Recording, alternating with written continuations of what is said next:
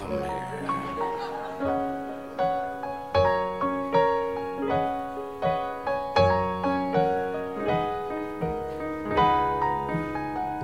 Can we talk about Fern and, and what what she represents, but, uh, but who she is in, in the novel a little bit? Um, there's that in, incredibly powerful, uh, again, recurring motif. I think all motifs recur of same, not same, and this idea of of how we as humans view the, the rest of the world. Well, at university, I think I was remembering self and other. Lots of I wrote lots of essays about self and Self and other. and- got, you got good marks. Something. Um, somebody handed this to me a couple of days No. ago. Isn't that lovely? I did a reading and This is the red poker somebody chip. gave me a red poker chip. I can't look at the red poker chip.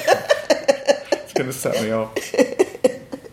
I think you know there's an inevitable, but probably unacknowledged examination of the child as well, because it's a sort of compare and contrast. You know, what can the chimp do at 12 months, and what can the child do at 12 months? What can the chimp do at 13 months, and what can the child do at 13 months? Um, Rosemary sees pretty clearly that she was also the subject of the experiment, but I do not think that her parents understood what that would mean or what that would mean for her exactly. One of the um, one of the questions I was asking myself in the novel, which I did still have not answered, and as someone expecting your first child is a question I pose to you as well, um, which is sort of um, how normal do you want your child's childhood to be? Is the best thing you can do for a child to absolutely norm them, or do you want them to have kind of incredible adventures and um, and an in- interesting childhood? So Rosemary has had a very interesting childhood, but the it, the effects have not been um, what Where a we parent might have hoped for. Well, I was going to ask, where do we draw the line between Fern and, say, her father in terms of. To, to rewind, I read Rosemary's narrative. At some level, it's a, trau- a traumatized narrative. Those extraordinary scenes at of Thanksgiving, um, Christmas, uh, the. And it did make me feel uncomfortable about the expectations um, for raising a child and, and what's child rearing and childless experimentation. I thought about that question a lot. You know, in the end, um, perhaps as parents at least, um, perhaps it's a question that's not really use, useful to pose because the childhood is going to be what the childhood is, and you have some impact on it, but not as much as you might hope. You know, there will be many, many people dealing with that child, and Did Rosemary's father in any way see it as actually advantageous for her, or was he actually more interested in in Fern? I think that yeah, I think that that he did not see it as advantageous for Rosemary so much as he saw he imagined the impact on Rosemary would be a fairly neutral one, and he he he was interested in Fern. Um, it's you know the the whole premise of the book I think would feel quite preposterous and and kind of surreal if there hadn't been actual experiments which did these things and um, and one of the amazing things that has happened to me since the book came out is that a woman who was in the original family on which I based the experiment has gotten in touch with me. She's written me about three times. She was born the year after the experiment ended in her family, so she, you know, certainly has no recollection of it. Her brother, who was the subject of the experiment, stopped when he, he was like 16 or 19 months, so he obviously also has no recollection of it. And, and she made it pretty clear that she was not going to read my book, um, although the letters were, you know, very friendly, very nice. Uh, she said, you know, I realized from the reviews this must be based on our family experiment. Um, and she clearly just wanted to say some things about the experiment, and she said that it had destroyed her family. But as she went into detail, it was not clear to me that the experiment had destroyed the family or having the kind of father who would do that experiment had destroyed the family.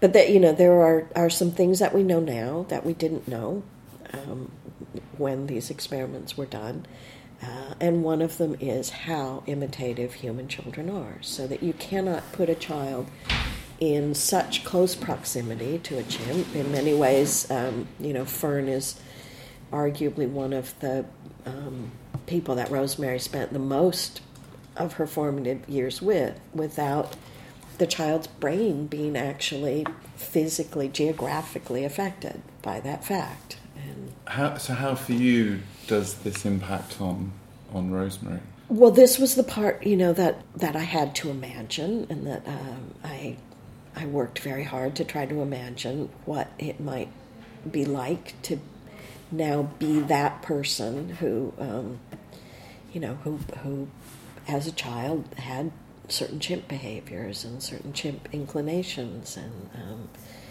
and imitated a chimp sister.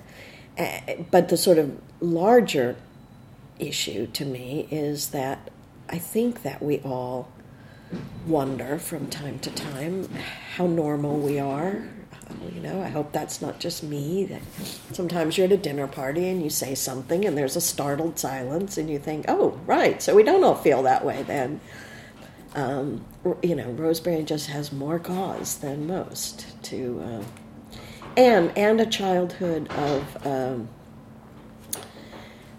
you know, for lack of a better word, a sort of bullying because um, because the there is something different about her, and, and other children are very very quick to pick that up. Is this this idea of imitation? Is our problem with that that it challenges this whole idea that humanity is somehow natural and our, our you know perce- perception of our superiority to the the birds, the bees, and and everything else is perhaps something that we're we're not entirely born with. That learning is, and that we're not these original, unique individuals entirely. It just it gives us a little. It should give us a little pause at that. I think it's long past time for us to take that little pause. But yes, you know, certainly this is, uh, you know, I am old enough to have lived through several iterations of um, what the difference between humans and the other animals are. You know, when I was young, um, humans were the tool using animals. That was, um, that was what we were taught. Easy phrase, easy distinction. Problem being that so many animals use tools that um, as observation from the field came in, it became less and less possible to maintain that that was the difference. And then for a long time, language was the difference, and that's still a very contested area. There's still a lot of there's still a lot of belief around that idea, but um, but again, you know, the more we study, when we stopped trying to study how well animals could be taught to communicate with us and began to look instead at how they communicate with each other. Um, you find animals with a certain kinds of animals have a very high level of detail in the information that they can convey to each other. There appears to be syntax in certain animal communications. It's it's hard to see exactly where the difference between what we are doing right now um, and uh, prairie dogs, to pull an example from the air, do when they talk to each other. And they apparently are capable of, of sounding an alarm when a person is approaching that lets the other prairie dogs in the area know how big the person is, what color shirt the person is wearing, and whether they are carrying a gun or not. Wow.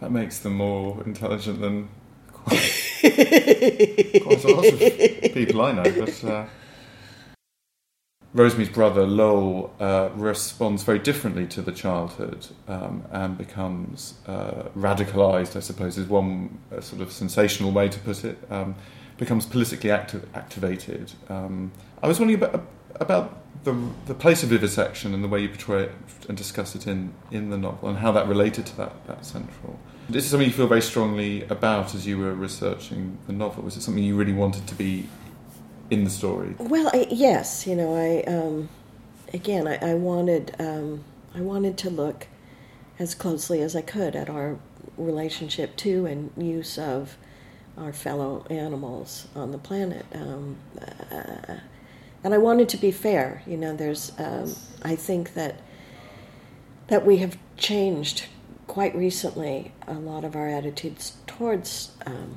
the other animals based on the kind of experiments that um, that I often find problematic. That you know the fact that we know more about how prairie dogs communicate is, I think, you know, all to the good and will have a, a hopefully beneficial impact on how we deal with other animals. So. So, but, you know, my feelings about a lot of the experiments are very, very mixed. But um, but the casualness with which animals have been used and discarded is very troubling to me um, in the food industries as well as uh, the scientific scientific research. Um, find it very troubling when they are involved in our wars. War horse just almost unendurable to me. Why why must the horses go to war?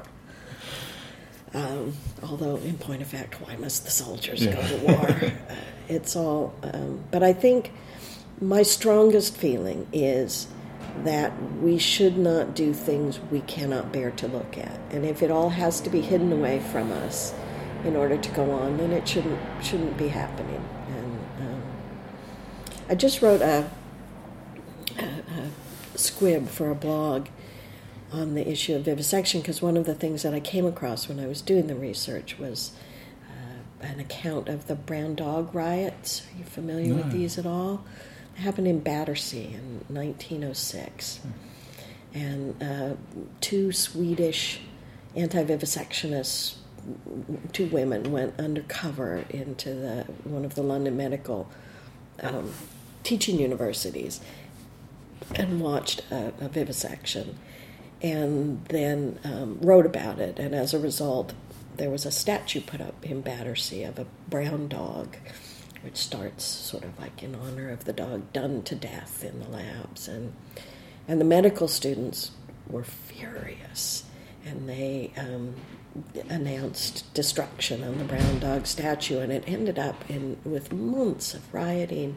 24 hour oh. police protection on this statue. Um, and um, and a, a strangely broad coalition of people supporting the anti-vivisectionists. So the labor union, the suffragists, the Fabians, the um, the Marxists, the trade unionists, all you know, all co- coalesced around this statue, and the only people on the other side appeared to have been the medical students. and yet, when it was all over, um, the game was somehow lost. You know, the the the use, of, the very casual use of animals in medical research, just continued with, without that kind of outcry anymore. It, it kind of disappeared from view, but was as if the whole issue was settled. Is that because it's in our own interest? I mean, uh, we feel we're terribly sad that, that these animals, ha- but, but ultimately, self human self interest again wins the day. Well, yes, and you know, I, you know, I certainly don't count myself outside that paradigm. If it's my child, and you know, some lab research animal, I'm not going to have a hard time making a decision. But having said that, I am going to want to know that the research actually is beneficial, that, that the level of suffering has been reduced as much as possible. And, um, and I'm not convinced now that, or I, I guess I should say I'm hopeful now that with computer modeling, we will not ever even have to persuade ourselves that these things are in our interest, that there will be other ways to do it.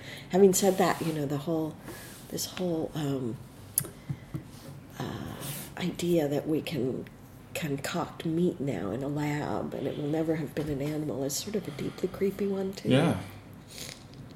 Yeah. I mean, it's an awful thing, isn't it? You don't. Perhaps we don't always want to think about where our meat has yeah. been, but I like the idea of it having been somewhere. Um, I'll hit you with the Bob Dylan quote now, which was um, from that song, which uh, I still can't pronounce for some reason. Love Minus Zero um, ideals and violence, and that does seem to be. I was wondering about this in terms of Lowell and, and his father. Uh, where, where are we justified in, in, in terms of representing our ideals? And this again feels like a very American, a great moment to be discussing these sorts of of issues. I expect um, again that this is an issue that I have thought about a lot, and not necessarily with regard to this novel that I, you know, that I came up through college in the 1960s, and so I was part of. Uh, I I was too young to participate, but um, old enough to watch and care a great deal about the civil rights movement, which is you know the great moral movement of my time in the United States, um, and uh, and studied Gandhi and nonviolence when I was in college. Um, so uh, yes, I am always very interested in sort of um,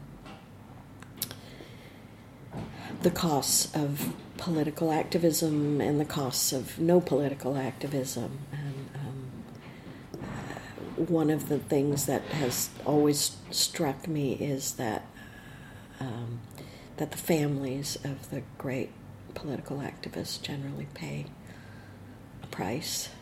Um, that you're, you're often not taking really good care of your own children, um, and yet Well, Lowell has that, doesn't he? That he sacrifices almost he sacrifices sort of- everything. Yeah, pretty much. I thought of another Dylan quote actually to to live outside the law.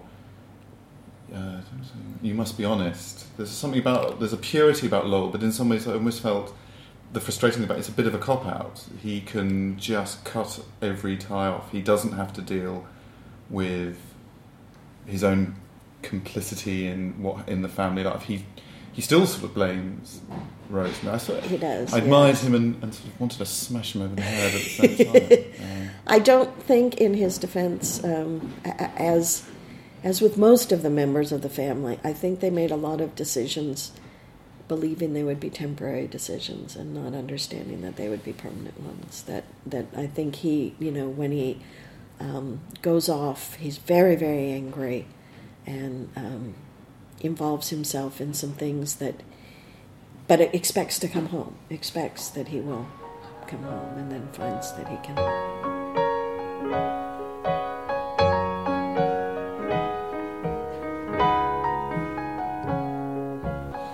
Can I just sort of, perhaps in the last little section, just which I'm really fascinated by, was to is to think about your own the relation of literature and and and, and your own relation of writing that comes out of this novel, which was a little bit. I was wondering, is there a is there a, way a parallel between you and and the idea of the, the, the father in the novel, the the novelist who has the set of characters that you push about, uh, manipulate a little bit. That there's a, novel writing is a, a creative.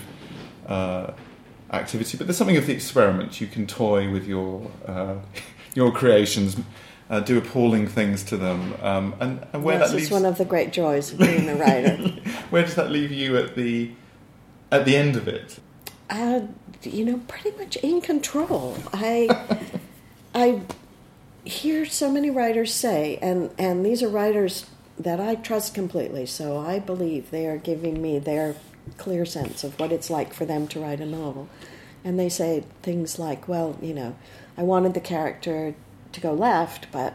They went right, or you know, the character. I just I started hearing a voice. You know, somebody just started telling me a story, um, or the characters came to life, and um, and I just am so filled with loathing for my own characters when I hear that because they do nothing of the sort. They they help me out in no way at all. I'm always left to their own devices. They would do nothing but drink coffee and complain about their lives. I'm always having to say, right, let's get up, let's go out. How about you say this now? And how about you answer that? So So this idea, almost the nurture and nature. There's something this this dream you have of creativity as being this instinctive, beyond my control sort of active. Actually, no, Mm. not it's, for you're me. the. Not for me. Was there a parallel, slight parallel with that, the, the, with the, the father scientist setting up this premise, following it through, and perhaps then it, it going off the rails? Does that, does that, did that, did, did you find a, a, did you empathise with him in that term? Not, not in any moral term, but I empathize with the father enormously in all sorts of ways. One of the um, surprises to me, and I said earlier how once you publish the book, then you just have to sit back and let people tell you about it. But the antipathy towards the father in some reviews I've read has taken me by surprise because I think of him as quite a well meaning. Um, it clearly made some very bad decisions, but I don't think of him as a terrible person or even a terrible father. Um, but yes, um, I can see. Uh, I, I can definitely see the parallels for the novelist that you you create a situation, you push people about, you, um, and it all ends in a catastrophe. All, all too often, the experience of the novel writer. The f- fortunate thing about being a novel writer is then you can do it again. You can say, "All right, well that that chapter didn't work out very well. Let's let's make a different decision. Let's rewrite it." What have the responses to this book been like? I mean, I'm sort of curious to see, to, to, to know. Is this a book that would really churn people up in all sorts? The you know the reviews have been amazing. They've been um, so good, so so much better than I could ever have dreamt. I've heard from some readers that the book is just too harrowing, which I apologize for. As I said, I tried to make it very funny. Parts of it are very funny.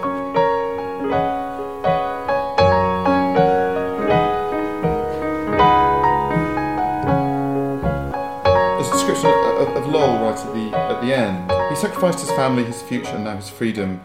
He is not as Moore would have wanted, the worst of men. Lowell's life has been the direct result of his very best qualities, of our very best qualities: empathy, compassion, loyalty, and love. That needs to be recognised. I thought.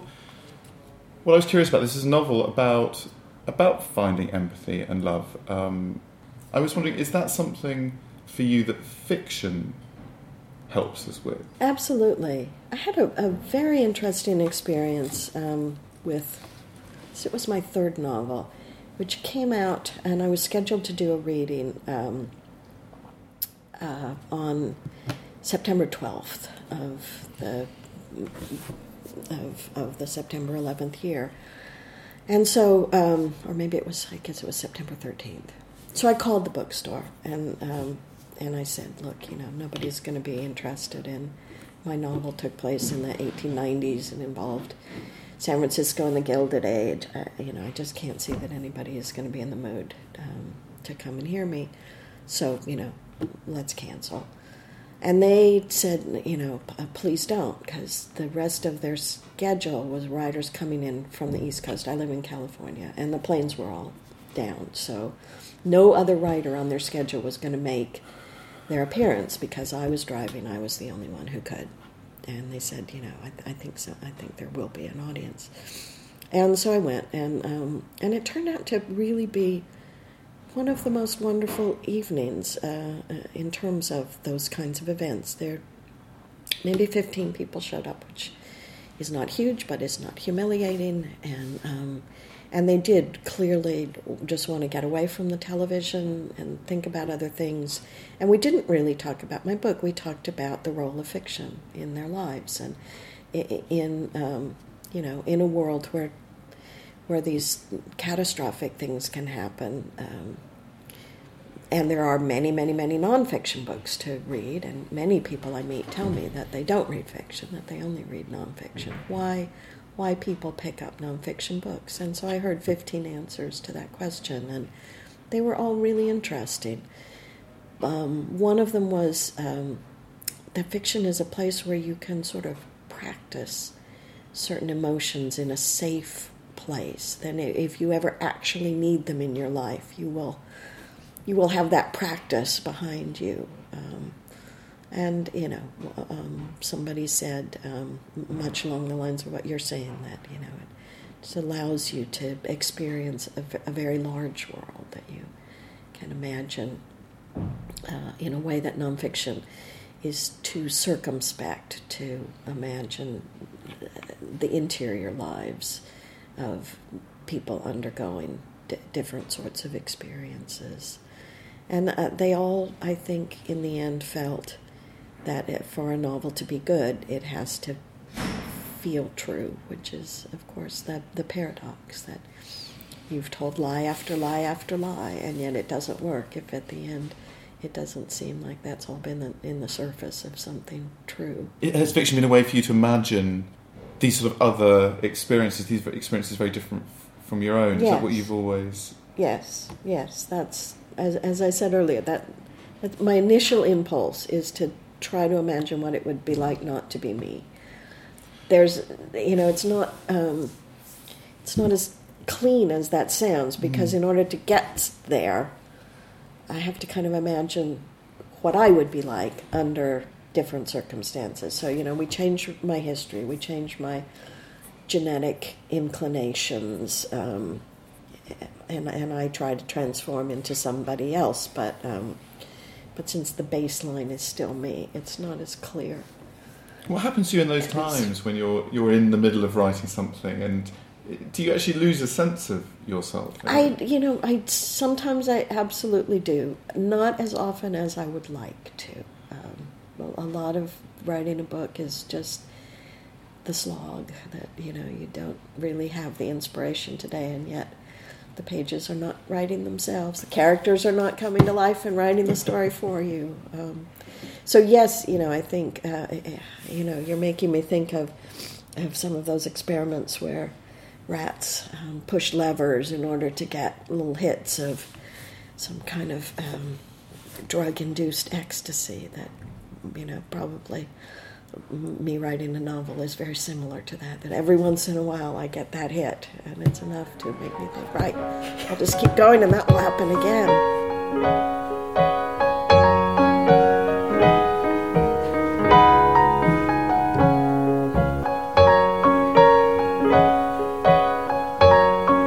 confess I knew you from the, Jane Austen. I was imagining some people going to buy it who love that book, which I think is much spikier and, and odder than perhaps. Um, uh, it's been given yeah.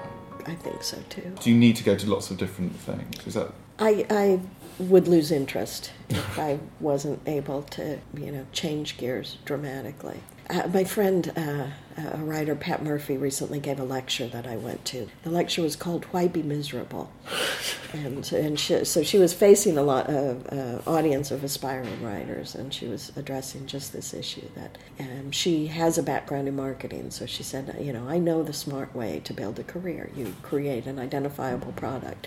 You reliably produce that product. People who like that product, you know, it may take them a couple of books to find you, but once they do, they know what they're going to get. Um, so they come back. Um, that would be the smart way to build a career. But she said it's it's not the fun way to build a career. So you know, maybe you can think about being less successful and happier. That, that's an option too.